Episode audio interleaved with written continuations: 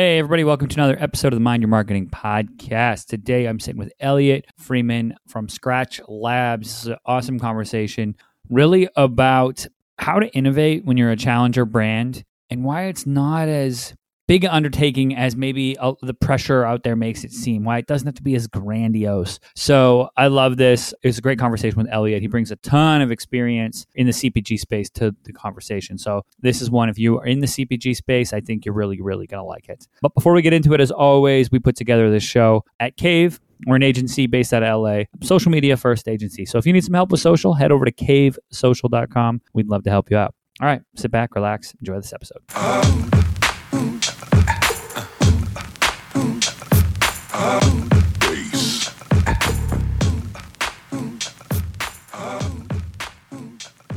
What's shaking, everybody? Welcome to another episode of the show. Today, joining me from Boulder, Colorado, is Elliot Freeman.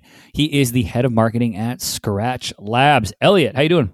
Great. Thanks for having me, Jordan. Oh, I'm excited to have you here and, and talk all things innovation, pressure to innovate, all of that good stuff that comes along when you're sitting in a, uh, a lead marketing role. But before we do that, I want to pass the mic to you to just talk through your experience. How did you find your way into this crazy world of marketing? Walk me through your journey and what got you to Skratch Labs. And then, yeah, let's get into it. Wow. Okay. Well, I would say marketing is a great path for people who really want to balance creativity and analysis. So, you know, my creative background, I was an architect as my first career, which had a lot of great creativity to it, but the career path wasn't necessarily as appealing and you know as as some people imagine it to be. So then i got into finance which was you know to me the way to really build up my business acumen. And so eventually marketing was the way to combine those two areas right? It was the finance and analytics, but it was also the creativity, the visioning, stuff like that. So my path started on the agency side. I worked for two brand consultancies. One was called Landor Associates out in San Francisco, and another one was called Prophet Brand Strategy, P-R-O-P-H-E-T, also in San Francisco. And that was great. Brand consulting was an excellent way to sort of learn the chops, but consulting can be kind of intense. It was definitely on the road a lot of hours. So I essentially went to business school to get an easier job, which I know is a little bit counter culture, but I felt like I paid my dues in consulting and that I wanted to find a path that was a little bit more lifestyle friendly. And to me, brand management was that path.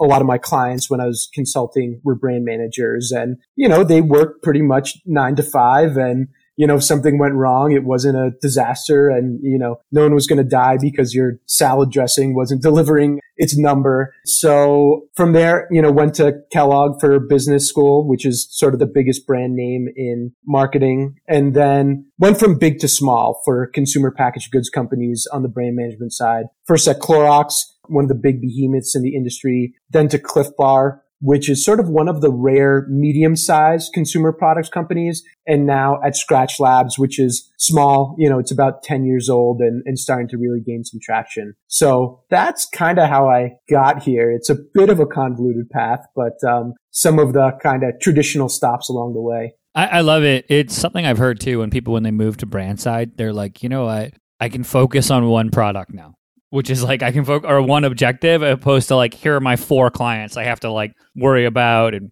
worrying about the agency side of things and the you know how the sausage gets made on that side as well can be a lot. I think you're ahead of the time, man, with like, hey, I'm gonna get like good lifestyle and be you know passionate marketing. That seems to be what yeah. everyone's going for now. So kudos to you on that. That's uh yeah definitely that's the dream now I think for a lot of people. So absolutely. I will say that I feel like only at this most recent stop, I feel like I'm actually doing marketing. You know, in, in brand management, you're sort of the conductor of the symphony and you're moving budgets around and developing your plan. But, you know, finally at this stage in my career, I'm actually, you know, doing things like shaping campaigns and writing copy in addition to all the other strategy and management stuff. So it's kind of interesting to me that it takes until you're at the VP level of a small company to actually be doing, you know, creative marketing again. I love it. Yeah. It's like things that can come kind of full circle. So now you're at Skratch, you know, which is smaller team, challenger brand, really built from what I can see in like the ethos is like fueling elite athletes. And for the listener, it's I guess before we jump into Skratch, like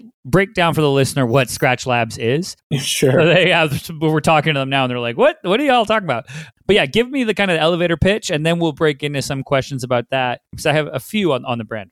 Yeah, I mean, you nailed it. Skratch was really started by two pro cyclists who were on the pro tour and were just watching their teammates eat, you know, a lot of packaged foods, a lot of stuff that had not the right nutrient composition for elite performance. You know, and I'm talking about these are folks who are on their bikes 20 to 30 hours a week. And for those individuals, when you take in a lot of artificial colors or artificial flavors or things like that, it really adds up and causes gastrointestinal distress. So the whole idea of Skratch is athlete food that won't put you at risk of gastrointestinal distress, right? Which again is a lot more common than I realized when you're you know, drinking a bottle per hour for 15, 20 hours a week. So Skratch is just a very, very simply formulated food that's designed for a runner or a cyclist or really any sport where you're sweating for 60 minutes or more. Okay. I love it. Now, now the brand started there. Does the customer base, do you kind of get the weekend warrior types as well? The like now are kind of getting in? Do you find that it was the spe- using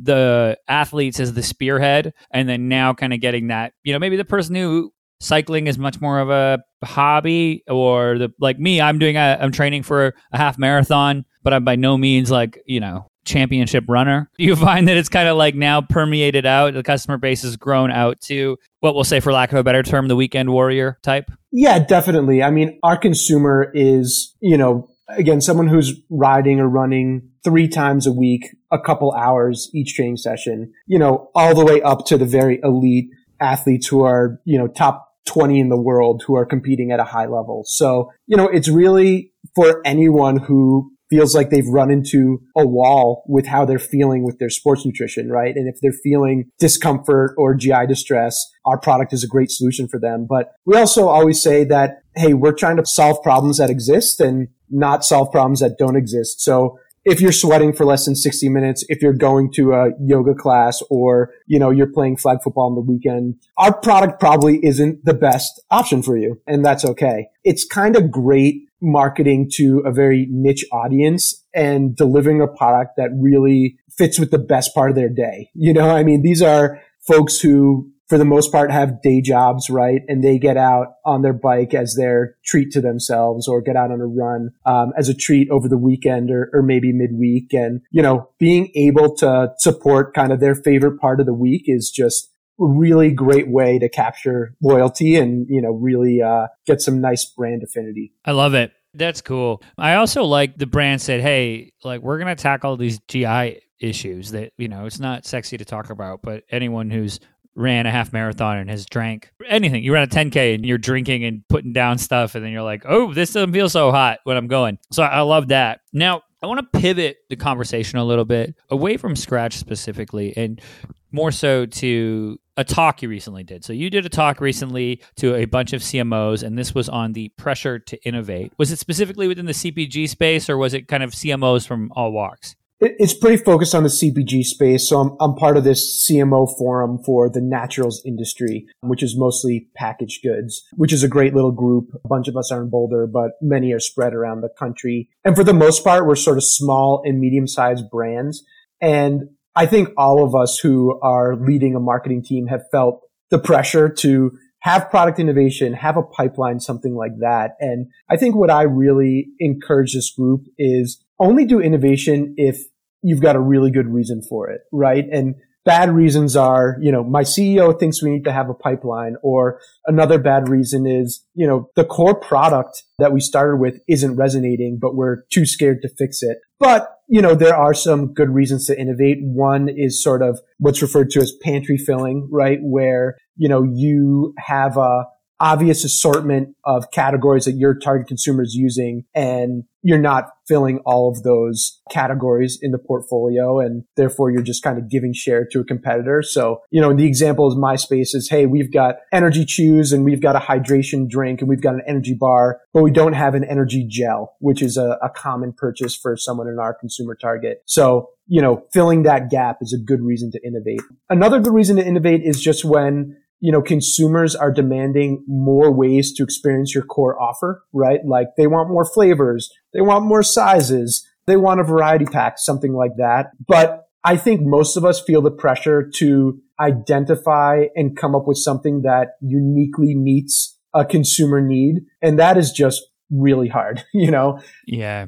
Instead of the, hey, you know, we've had a lot of asks for a variety pack. Okay, let's make that. That's something that we can do and put into our, you know, that can be a SKU we have, a variety pack. Amazing. That is innovation, even though the pressure to innovate is largely the pressure to do something so grandiose that, like, oh, we need a bacon and ice cream flavor to make this pop. And it's like, wait a minute, let's peel this back. Remember, I was talking with this hotelier at the start of COVID, and he yeah. owned a bunch of hotels, and he said, people get so caught up in innovation, this and that. He's like, innovation can be as simple as we used to have a coffee machine when you walk in and everyone could touch it and make their own coffee. He said, now we put it behind the desk and we hired someone and they serve the coffee for you and they're wearing a plastic glove. He's like, yeah. there's going to be no books written on that. But right. that's innovation. I love that story because it's like, I think there's so many opportunities to do that within existing brands to be like, what's the two millimeter shift, not the two mile shift to, to innovate, right? right? Right. At Clif Bar, we were always trying to come up with the next great bar. And it was really hard. And I think there were other lower hanging fruit opportunities.